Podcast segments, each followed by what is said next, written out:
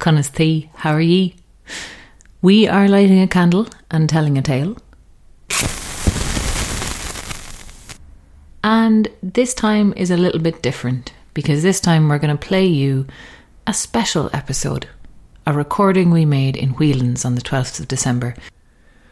Uh, and now, let's hear a song from Mary McLaughlin, a sean-nós singer of sorts who uses her contemporary form to sing along with her shruti box, and she's singing a song about the mermaid. Enjoy. In between Ireland and Scotland, there's an incredible ocean called the Atlantic.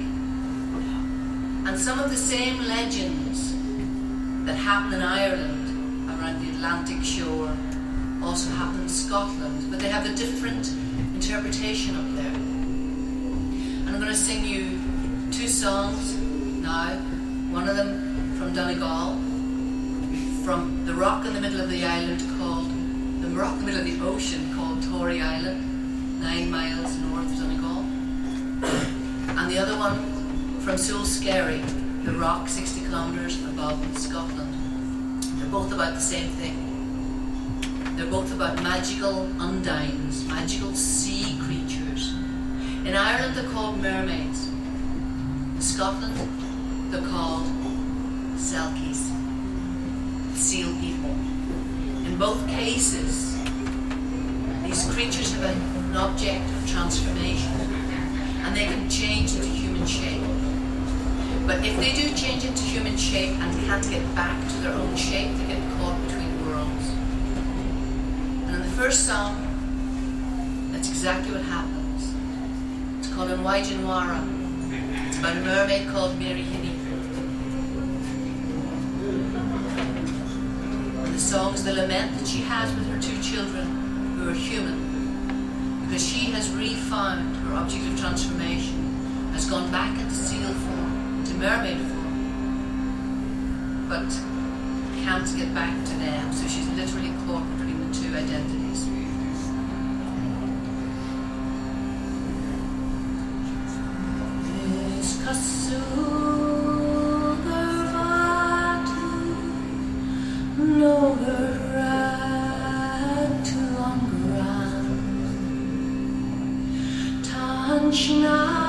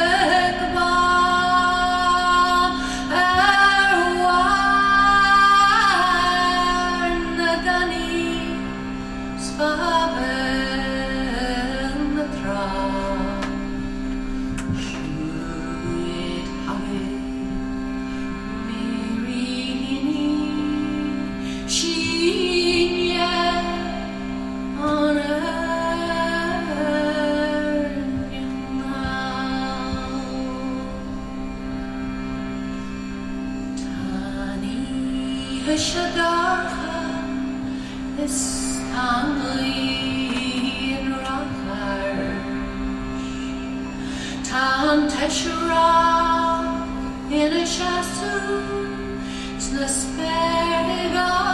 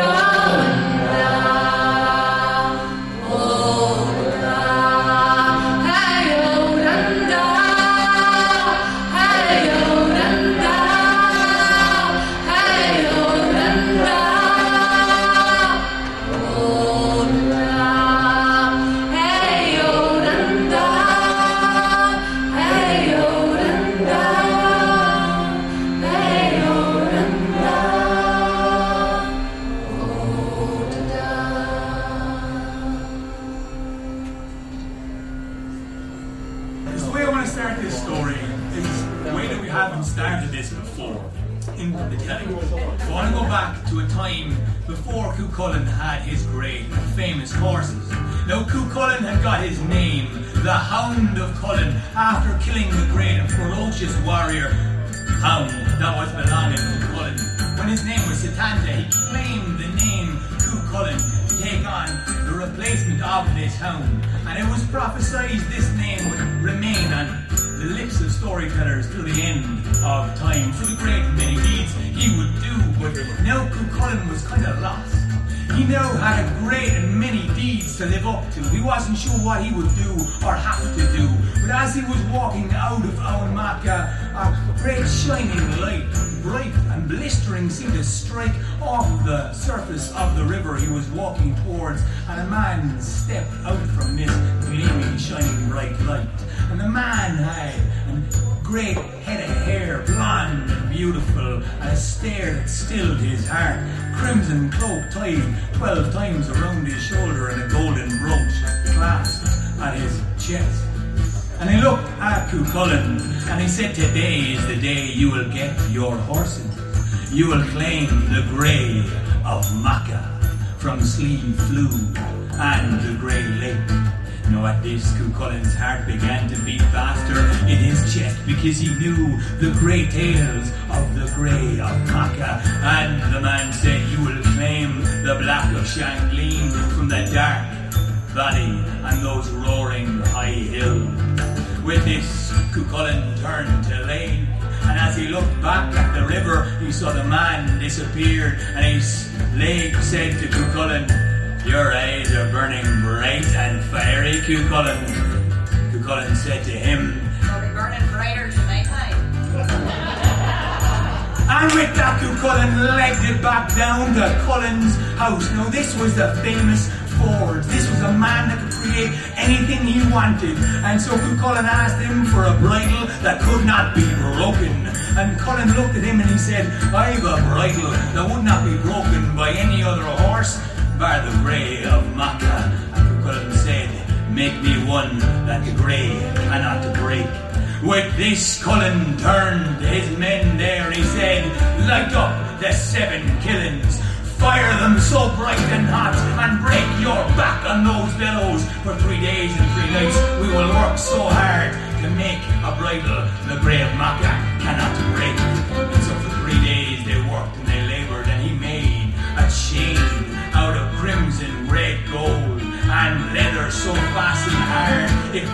Broken by anything in this world or the next. And he handed it to Cuchulainn who walked steadfast and firm with the moon high in the sky down to the grey lake by sleep. Now this grey lake was still, and as the moon shone brightly down on this grey lake, it began to move. It began to bubble and boil, and out of this water a great shape emerged, and the horse now had grey water dripping emerald drops off its skin as it stared right at him then, and it ran for Cuchulainn. And Cuchulainn didn't miss a beat. He ran for the grey of Macha. And with one great gesture, he leaped up on the back of this great beast. He put the bit between her teeth, and the headpiece was fast and tight around her head as she kicked, and she bucked, and she leapt on top of the nearest hill. Cuchulainn said, You might run all the way around her, but I'll not fall off And so the grey of oh, she ran. Then and she went from tree, from hilltop to hilltop. She ran so fast she knocked down trees. She blurred past men like a smoke, echoed out like a burst of fire. Of so burning bright and fast they ran so further fast in and around the place they could not be seen. All the way over Ireland they ran through the lakes and the rivers. They ran over the waters until they came back around to sleep flew. Cuchulainn was holding fast. A second time all the way around Ireland. The third time they went around. And finally, after going so far and so fast with so many leaps and so many bounds, and Cuchulainn holding so strong and so tight, eventually the grey of Macha slowed. Oh, and with this, the Cuchulainn whispered into the great grey ear and said, I think you're tamed, grey of Macha. And she bristled, but she did not run after that. He turned her then towards the dark valley and the roaring hills. It was darker than dark places.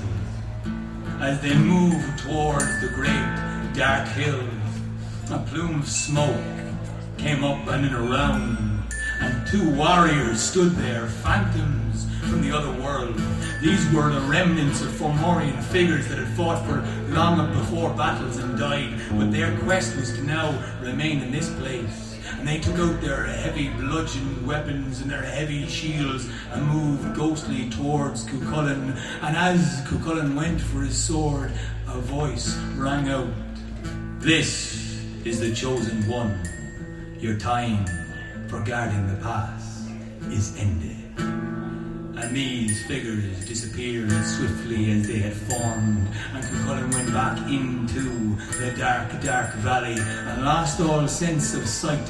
But the sound burning bright in his ears was that roaring rush of water. He heard it all around this valley, and he heard a great, eerie sound of iron doors opening with a burst, and neighing from the other side of the valley he heard next and then the clattering and thunderous hooves being belted down as a horse ran towards them, and the grey of Macha and she ran towards this sightless figure of a horse. And when they slowed, the horses seemed to sense one another as horses do as they moved around one another. Cuchulainn saw the light of the grey wash off the black shape of a great stallion the black of Shangleen. He gleamed quietly and brightly. As Cuchulainn reached out to feel the head of this great horse, he slipped the bridle over him and said, I have tamed your better. It's time to come back with me. The black of Shangleen looked at the grey of Macha and seemed to nod, not ask any question. Now, this was the way of it. Cuchulainn arrived back to Owen on the black, with the black of Shangleen in one hand on the grey of Macha. He was expecting a hero's welcome. He was expecting everyone to roar and claim the greatest warrior had returned.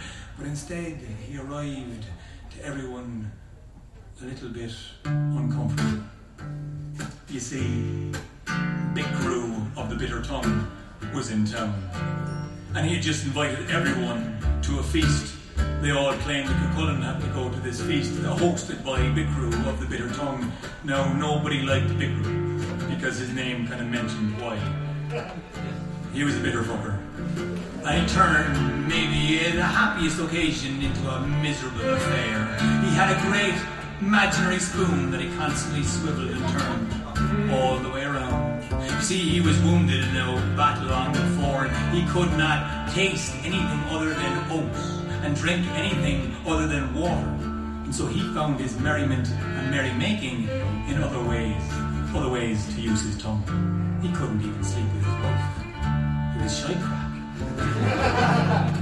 so he decided to invite all of them in Ulster to a great feast in his feasting hall built for one purpose to host the Craobh Rua, the greatest warriors in Ireland. But nobody wanted to fucking know because they knew it was some form of trap. That fucker was up to something. But he claimed he would get such strife going between the men and the women and the women and the women, so much so that they would beat their breasts against one another till their milk turned sour, unless they all decided they would come to the feast. They said they better fucking go, so. And Cuchulainn was very tired of the whole running around Ireland all the time on the great map. He was fucking knackered, like, in fairness. He wanted to go home and just cuddle Emer. He didn't even want to ride. He just wanted to cuddle. this is the first time though. Anyway, Big Crew sidled up to him. He said, You know, I've got a great feast coming and uh, I've been fattening a wee pig. He's not wee anymore, he's fucking huge.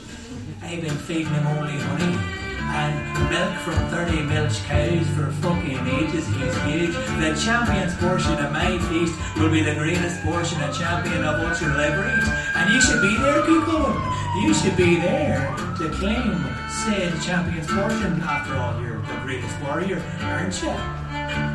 Now, Cuchulainn jumped for the proverbial ball that was bounced right in front of him and he caught it. He said, Aye, fucking right about it. Come on, I'm not tired. I don't need a spoon. Let's go. And he went, and he grabbed Emer and said, We're not spooning tonight, we're on the way to a feast. And she's like, "Give me that means I'm my hair, innit, fuck's sake. I hate when he. You know, they went into the great, huge feasting hall.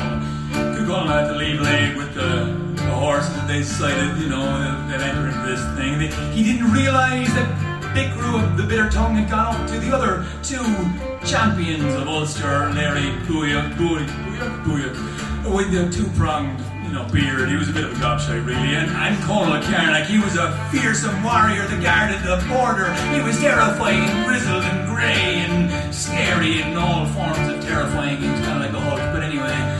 Now, he had also told them the same thing as he told Cuchulainn, but no one knew about this. As they sat down and they began their merrymaking, and they began their eating, and they began their chastising, and their merry form of, you know, saying that you're better than you were, but I'm better than you because I'm better than you. Ah, the way men do at tables.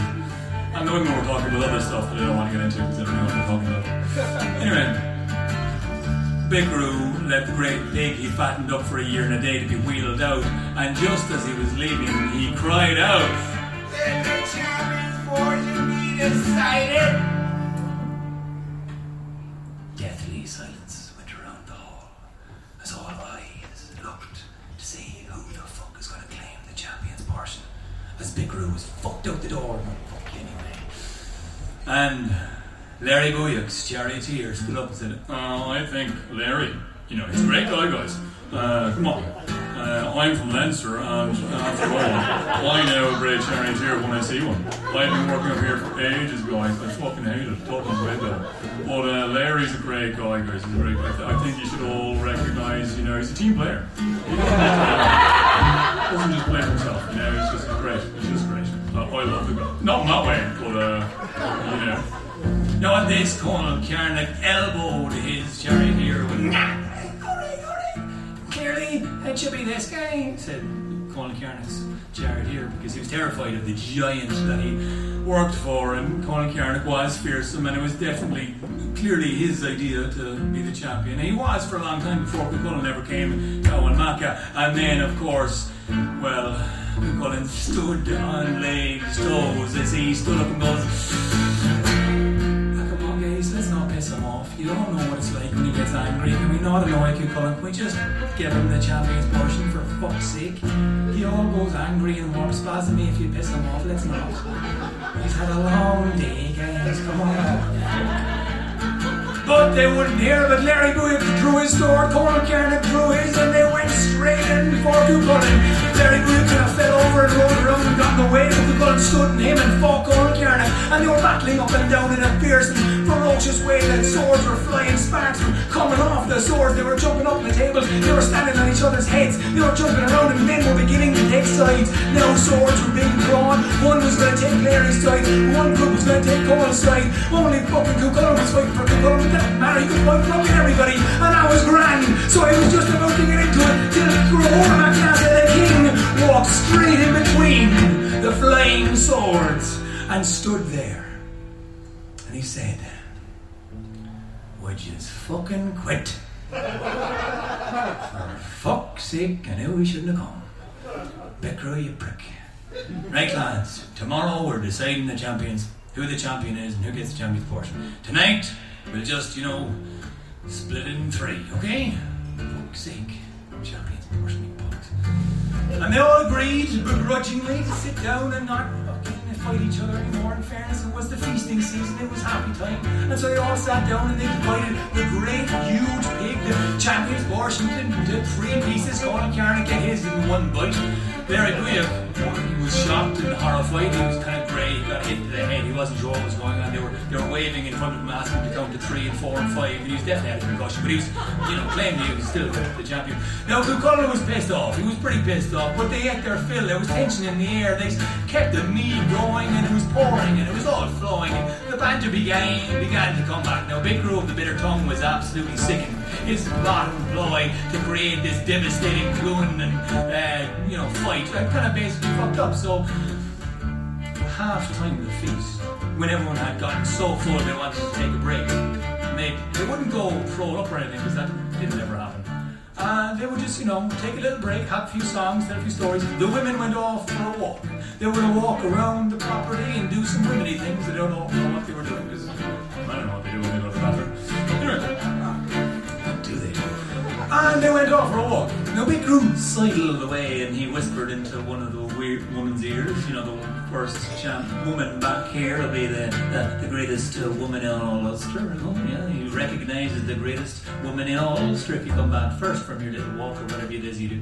And he said the same thing to the next two women, which were Larry's wife and Conan's wife and Cuchulainn's wife, Emer. Now, the lads were sitting down and unbeknownst to them, they didn't really know what was going on but they heard the sound of thunder coming towards them. They thought they were under attack. They thought an army was upon them. They thought Big Crew had sent down to Maine or sent down to Leinster to get an army upon them. They were terrified. And so when they opened the door, they saw the women running towards them, every one of them with the skirts up around them, absolutely belting it down to them. There was Larry Booyak's wife, sweating and heaving and hawing. There was Conan Kieran's beast of a wife, laying up past her, elbowing her out of the way, fucking shoving her it, fucking clamming the hair with one hand and pulling Emer back with the other. And Emer was dodging and ducking and agile like it. She was sliding in and she got ahead of him then, and she was getting close. And they realised what Big Crew had said, and they said, oh, fuck's sake. So they closed the door. They looked at Crew and said, You're not allowed to talk anymore. Zip it. Women got to the door. They were all very panicked. Oh, all the running and the feeting around. Now, Cuchulainn was not happy to see this at all, so he went over to the corner of the house and he heaved and he pulled and he picked up the side of the wall with one hand and called Emer, who ran in around. And just as he was about to drop the door, she turned to the women and said, Led like cows and shaped like cows are the women Ulster when stood next to Cullen's wife Emer. That's me, bitches. And with that, Cuchulainn dropped the great wall, and it sunk down eight feet into the ground, and it hurled Bricriu out of his chair and into a stack of shite that was there for the pigs. And he was not happy at all, so he came in roaring angry. He said, You have to fucking fix my wall, I have to fuck you up to bricks. And so every one of the Craobh Rua went and they heaved and they pulled and they pushed and they shoved and they couldn't do anything to the wall because it was a building and they didn't have JCBs back then. And it was very difficult to move. So they said to Cuchulainn, come on man, you gotta do the thing with the warrior strength. He looked at them and really? Fucking really? Do me not getting the fucking champions portion? Fucking swear to God. Fine. Really fucking tired though. Went over the wall and he was very tired. So he kind of went. He was like, the fuck? Three days in the fucking do you remember that whole other story with the horses? Fucking exhausted. And he even went for it again. He said, oh man, I'm absolutely knackered. And then Lay called him and said, come on, you squinting idiot, hurry up. "Mm, Don't you call me that, he said. He got angry then, his hair stood in his end, his knees turned backwards round. one eye grew in a great bulge, and he squinted and winked, and he pulled the wall up so heavily and hard out of the ground. He shook it down, and he walked back towards his seat, and he looked glaring down at his measly one third of the champion's portion, and he glared at Larry William, who shrank back and hid underneath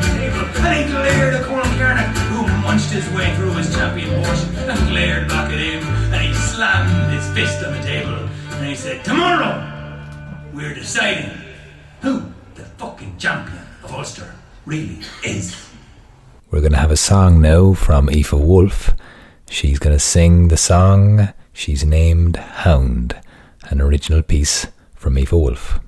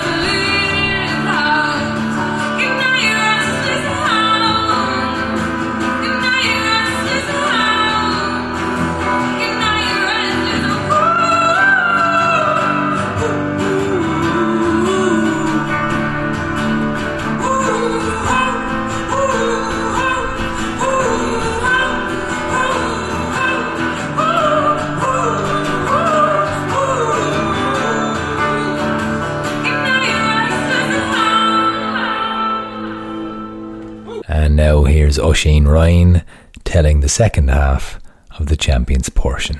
So, open now Omega for her Magnasa Woko. And man, his head was rigged.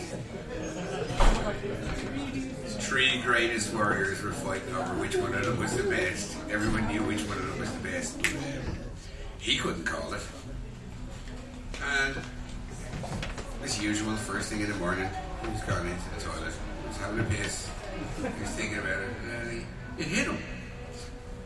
I know what I'm gonna do. I'm not gonna make this decision. decision. I'm going to outsource it to my arch nemesis, Queen Maeve of Connaught. She's respected and revered, and everybody hates her in Ulster, but she's a great warrior, and definitely, I can't make this decision, but Meg can make this, decision for me, and the lads have decided. So he went out. And he told Cuchulainn and Cullen and Larry, you're going to go down to and I to Maeve, and she's going to decide which one he is the champion. Now, Cuchulainn, being the cocky little bollocks that he was, yeah, he turned around to uh, Conall and said, Ah, Conall, you're uh, the yoke, you know, the axle of the yoke of your chariot is basically as crooked as your neck, and it'll cut a line all through Ireland that anyone can follow. And Larry, you've no sense of direction anyway, so you may as well follow him, and I'll catch up with you afterwards. Is the neck the only thing that's crooked now?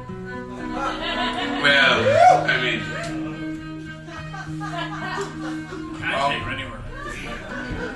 He told me to say that. off went the lads. No, he didn't.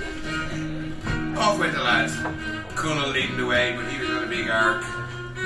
Now, Cullen decided that, seeing as he had the grey and the black, black shine bland, was, it wasn't really going to be a contest or a race, so had plenty of time to entertain the ladies that were left back in our Mac. Which he did with the needle penetration test or. And this consists it. It, It actually says penetration. it, that, that's in the text. It says needle penetration, alright? yeah, You can draw your own conclusion about that one. this was a very skillful feat to perform. Strictly. Yeah. So he went around to the ladies at the court that were sitting there, and he took from them their needles. And with each needle he threw up into the air. And the next needle penetrated the eye of the needle before it until they were in a nice big long line floating down through the air, which he caught with one hand. And with one flick of his one hand, he sent all of the needles back to their original owners. And with much giggling and blushing, Very good with his hands. he was. Seven fingers he had. With much giggling and blushing, Cuchulainn left down Mac. Now, the two lads had got a very serious head start, and they were almost down to Cruachanoi. But Cuchulainn with Lay driving the grey of Macha and the black shine land, there was no contest at all. They were powering down from Ulster all the way down to Cruachanoi.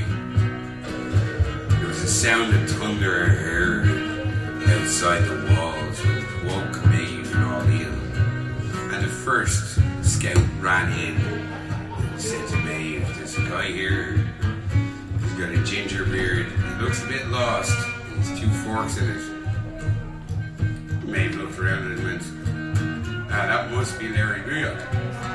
What's that feckin' Egypt one coming down here by himself? But then the second scout came in and said seen this giant of a man with blonde hair whipped around his face in a crimson cloak, carving his way through the land. Now at this, she knew that that be Conall Cernach. And she looked at all the in and the two of them just said. Bollocks.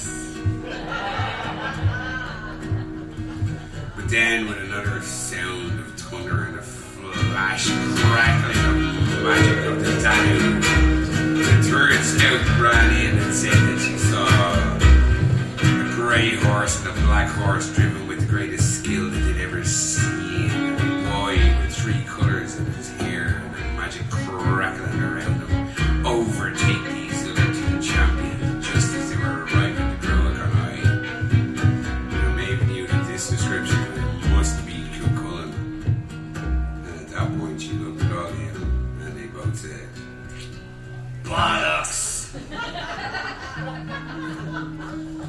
But Maeve, being ever the diplomat, she knew that, you know, three lads in a competition, they're easy to distract. So she called Finiver, with the fair eyebrows, her daughter, to grab the ladies at the court of Cruachan and greet these three great warriors as they arrived. And make some jokes and feed them and just chill them the fuck out before they started wrecking the place. Which they when she called the three guys into her court and asked them exactly what they were there for, Mary Booyock spoke up, being the mouthy one, and said, Ah, well, Maeve, we're here so you can decide which one of us deserves the champion's portion of Ulster. And at that point, she looked at all of you, and everybody in Cruachan at the same time said, Bollocks!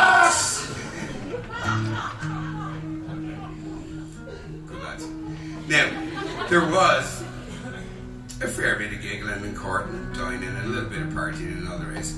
First thing in the morning when they arrived, and a whole day to chill out.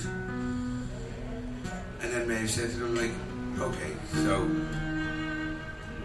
do you want to sleep in the one room or do you want to sleep in separate rooms? And the three like, room each. We're not fucking sleeping with that fucker. Not a chance.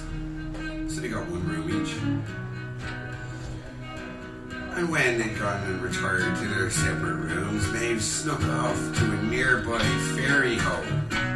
And she opened it up. And from that fairy hole, she summoned three demon cats. And she tasked these cats with challenging these three champions. So when the first cat crept its way into the Larry New York's room, well, he just squealed like a newborn baby and jumped up into the rafters with his eyes screwed shut and hooked onto the little wood bed.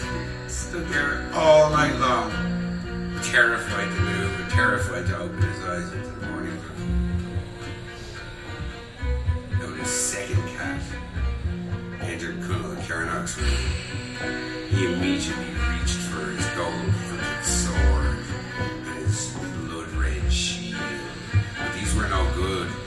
Tried to hit the cat, but it was too fast and ripped the shield from its hand.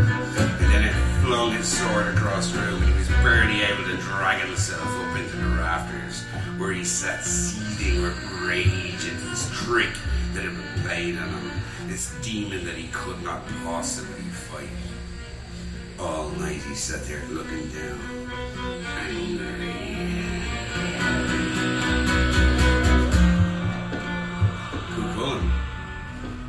Absolutely knackered after taming the two hor- horses, and as soon as he went to bed, he just went straight to sleep. But when the cat entered his room, he leapt from the bed, and his sword just landed in his hand, and he brought it down with a mighty crash that splintered it into a thousand million shimmering pieces all over the room. The cat was startled and looked him straight in the eye, and all it saw was the seven hero lights looking back at him.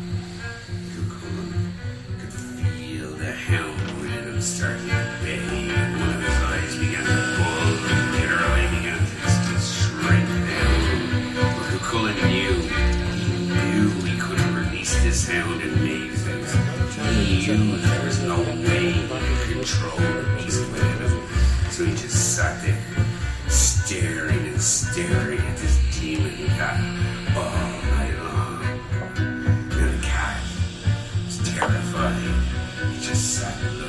straight back at. Afraid to move, afraid to blink. And when morning came, these cats just evaporated like a wisp of smoke.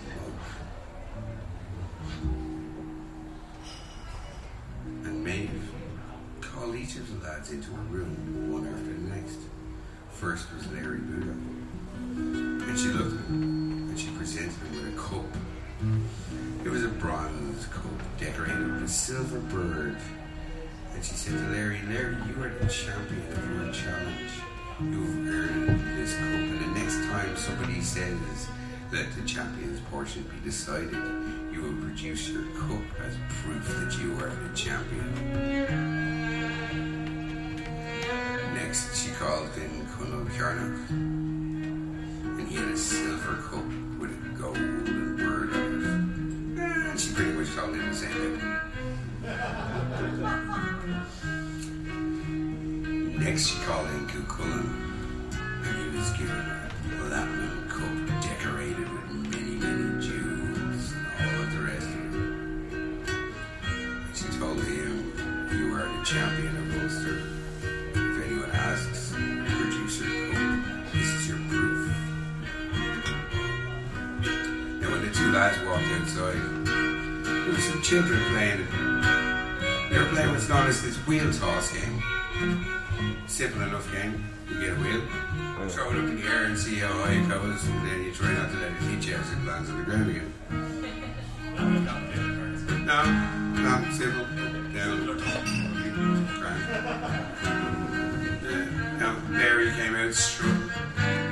I'm the champion. And the children were playing and laughing and cheering, and Larry just took the wheel and tossed it up, and it almost went as high as the wall outside. And the children all, you know, gave a great clap.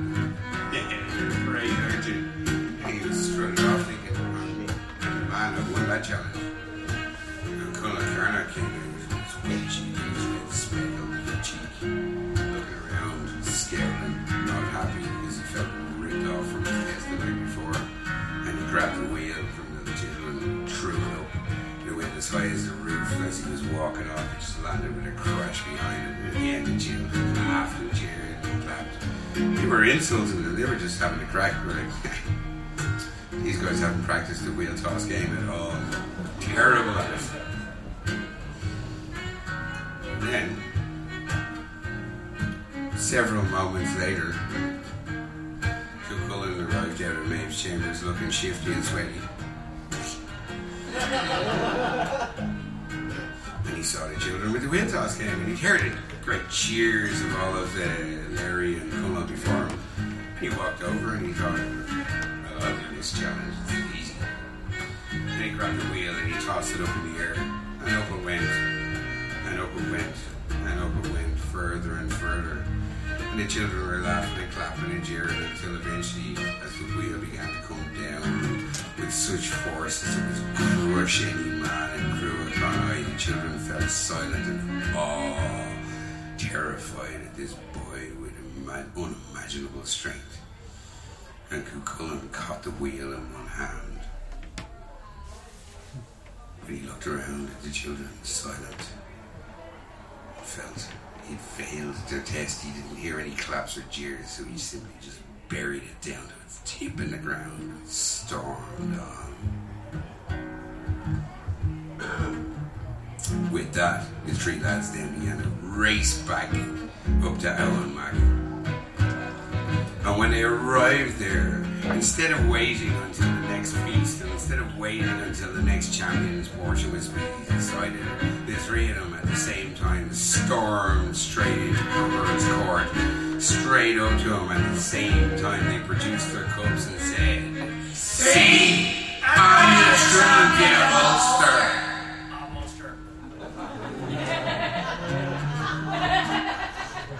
Where?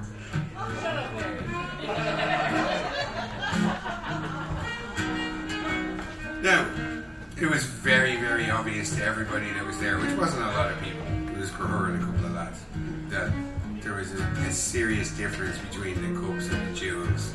And it was quite obvious that there was, you know, one significantly more um, championing than the others. But Cahur looked around. And Larry said, Aye,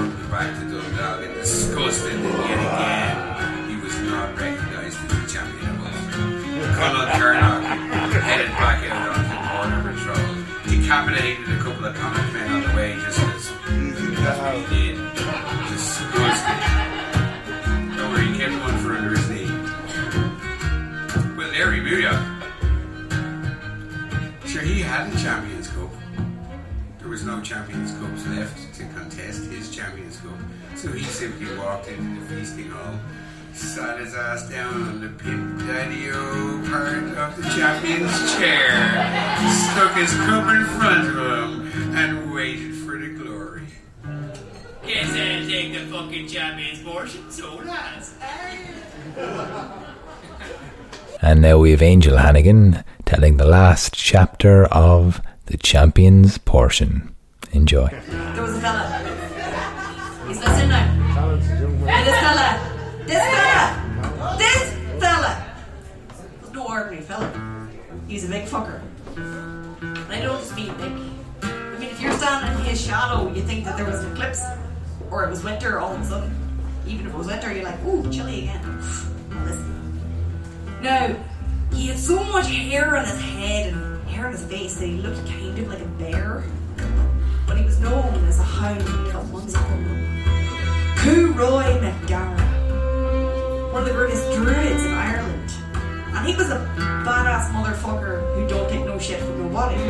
He used to carry around a rock in one hand and a club in the other. Because when he took up arms as a child, he really, really, really wanted it up close and personal. You know, like, I could shoot an arrow at you or I could beat you to death with this big rock. Get an arrow! So, he was an interesting man. He had like an honor code. His greatest uh, quest was to find the truth of every hero, of every warrior. That's how he lived his life. Anyway, Guru McNassa was wondering who to send the three lads to next, and he landed upon Guru Madara because, you know, he's a bit scary all that. You know, yeah, very scary. So the lads went down to his, his house, Cara Connery, the seat of the king. Except, um, Roy wasn't there. Slightly awkward. It's fine. His daughter was there. You know, she was pretty hot too. They were all delighted. And he left instructions with her, and he said, uh, Three lads.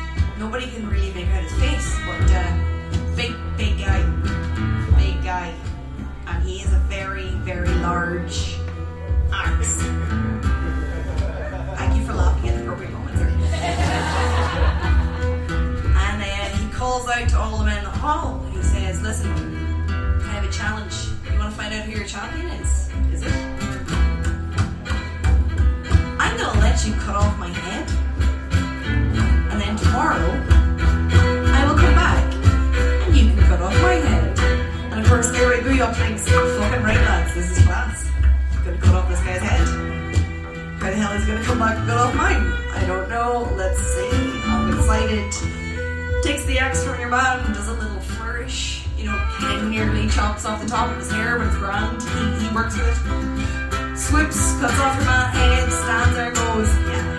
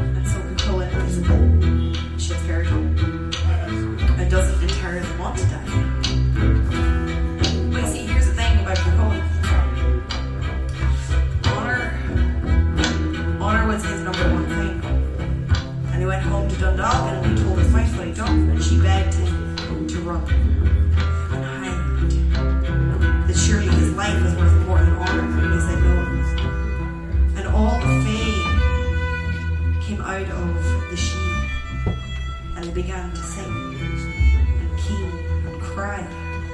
And they begged him, Cuchulainn, surely your life is worth more than your honor. And he said no. And all the women in Ulster wept for the loss of this beautiful boy. And all the men were grey and ashen faced at the loss of this hero, this young boy that they had come to rely on master, as a champion, knowing that he would be lost. But Cuchulainn said, No, I will face him. And he walked into Emain Macha the next morning.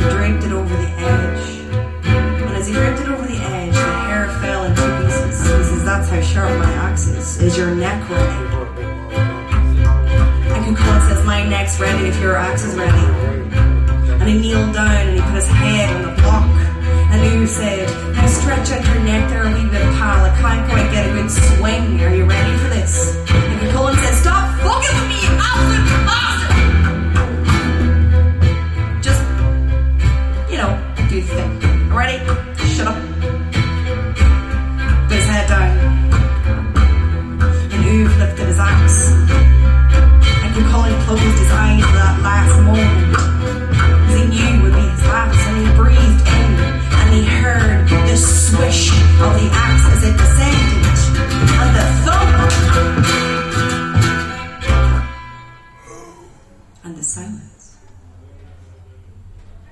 And Cuchulainn opened his eyes, and he saw that Uv had brought the axe down alongside, beside his head. And he stood up and he looked around. And he saw that Uv, the stranger, was no longer standing there. And standing behind him was the Hound of Munster, Roí mac Dáire. Bigger than any man in the room. And Roy looked around at everybody and he said, This this is your champion of Ulster. From this day until his last, he is to be afforded the champion's portion. His wife is to be honoured above all women, for he is honor above all men. If anybody has a problem with that, come see me at Caherconree. Roí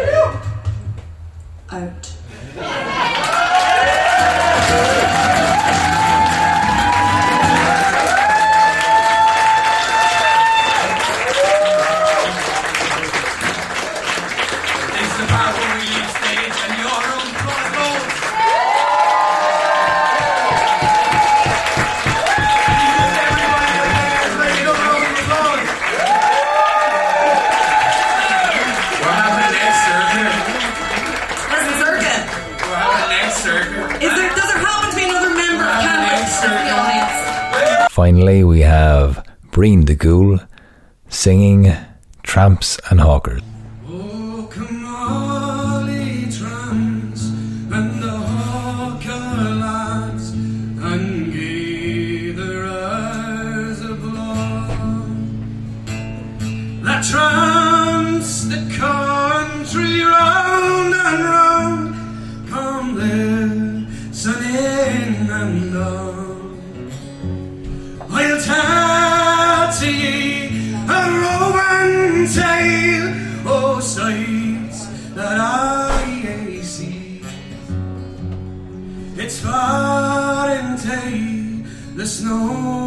Snowy north, and soothed by Gretna green. Of times I laughed and tay myself when trudging on the road. My toe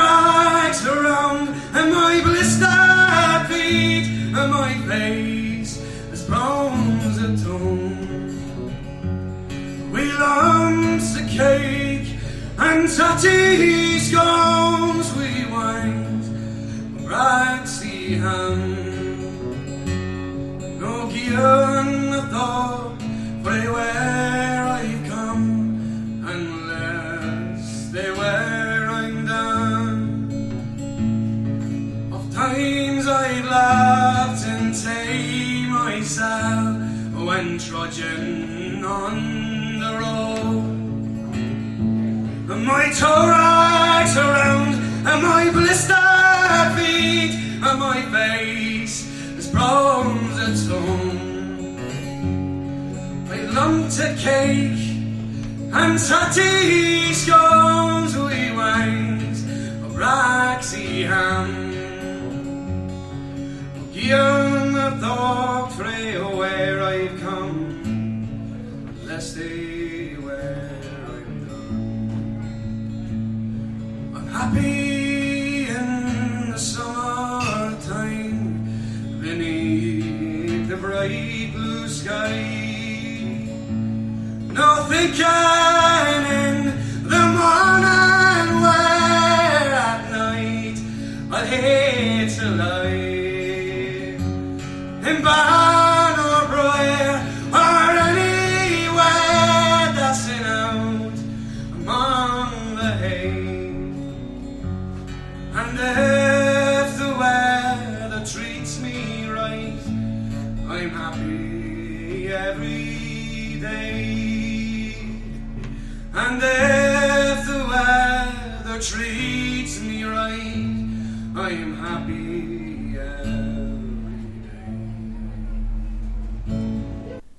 And now we've one last story for you there. A little bit of a encore story, I suppose. It's called uh, Intoxication of the Ulsterman, but as my sister Sorka likes to call it, On the Lash Again. Here you go. You.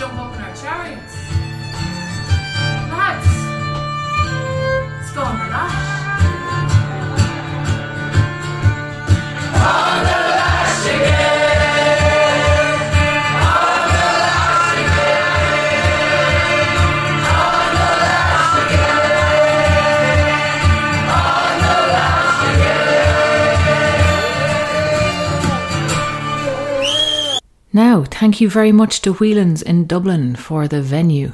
They gave us that venue for free so that we could give all the proceeds of that night to Inner City helping homelessness. Normally, this is the time of the podcast when I say you can support us on patreon.com forward slash candlelit tales. But to be honest, for the time of year and the season that's in it, if you want to throw a bit of money anybody's way, please consider donating to Inner City Helping Homelessness. The performers you heard were Angel Hannigan, Oisin Ryan, and Aaron Hegarty telling stories, with music behind them from Audrey Trainer and Gareth Curtis. All of our Candlelit Tales team, you can see us on our website, candlelittales.ie. We also had beautiful music from Mary McLaughlin, Brian DeGoul, and Aoife Wolf, and you can find more information about them on the show notes to this episode. Thanks a million for listening, and we'll see you soon.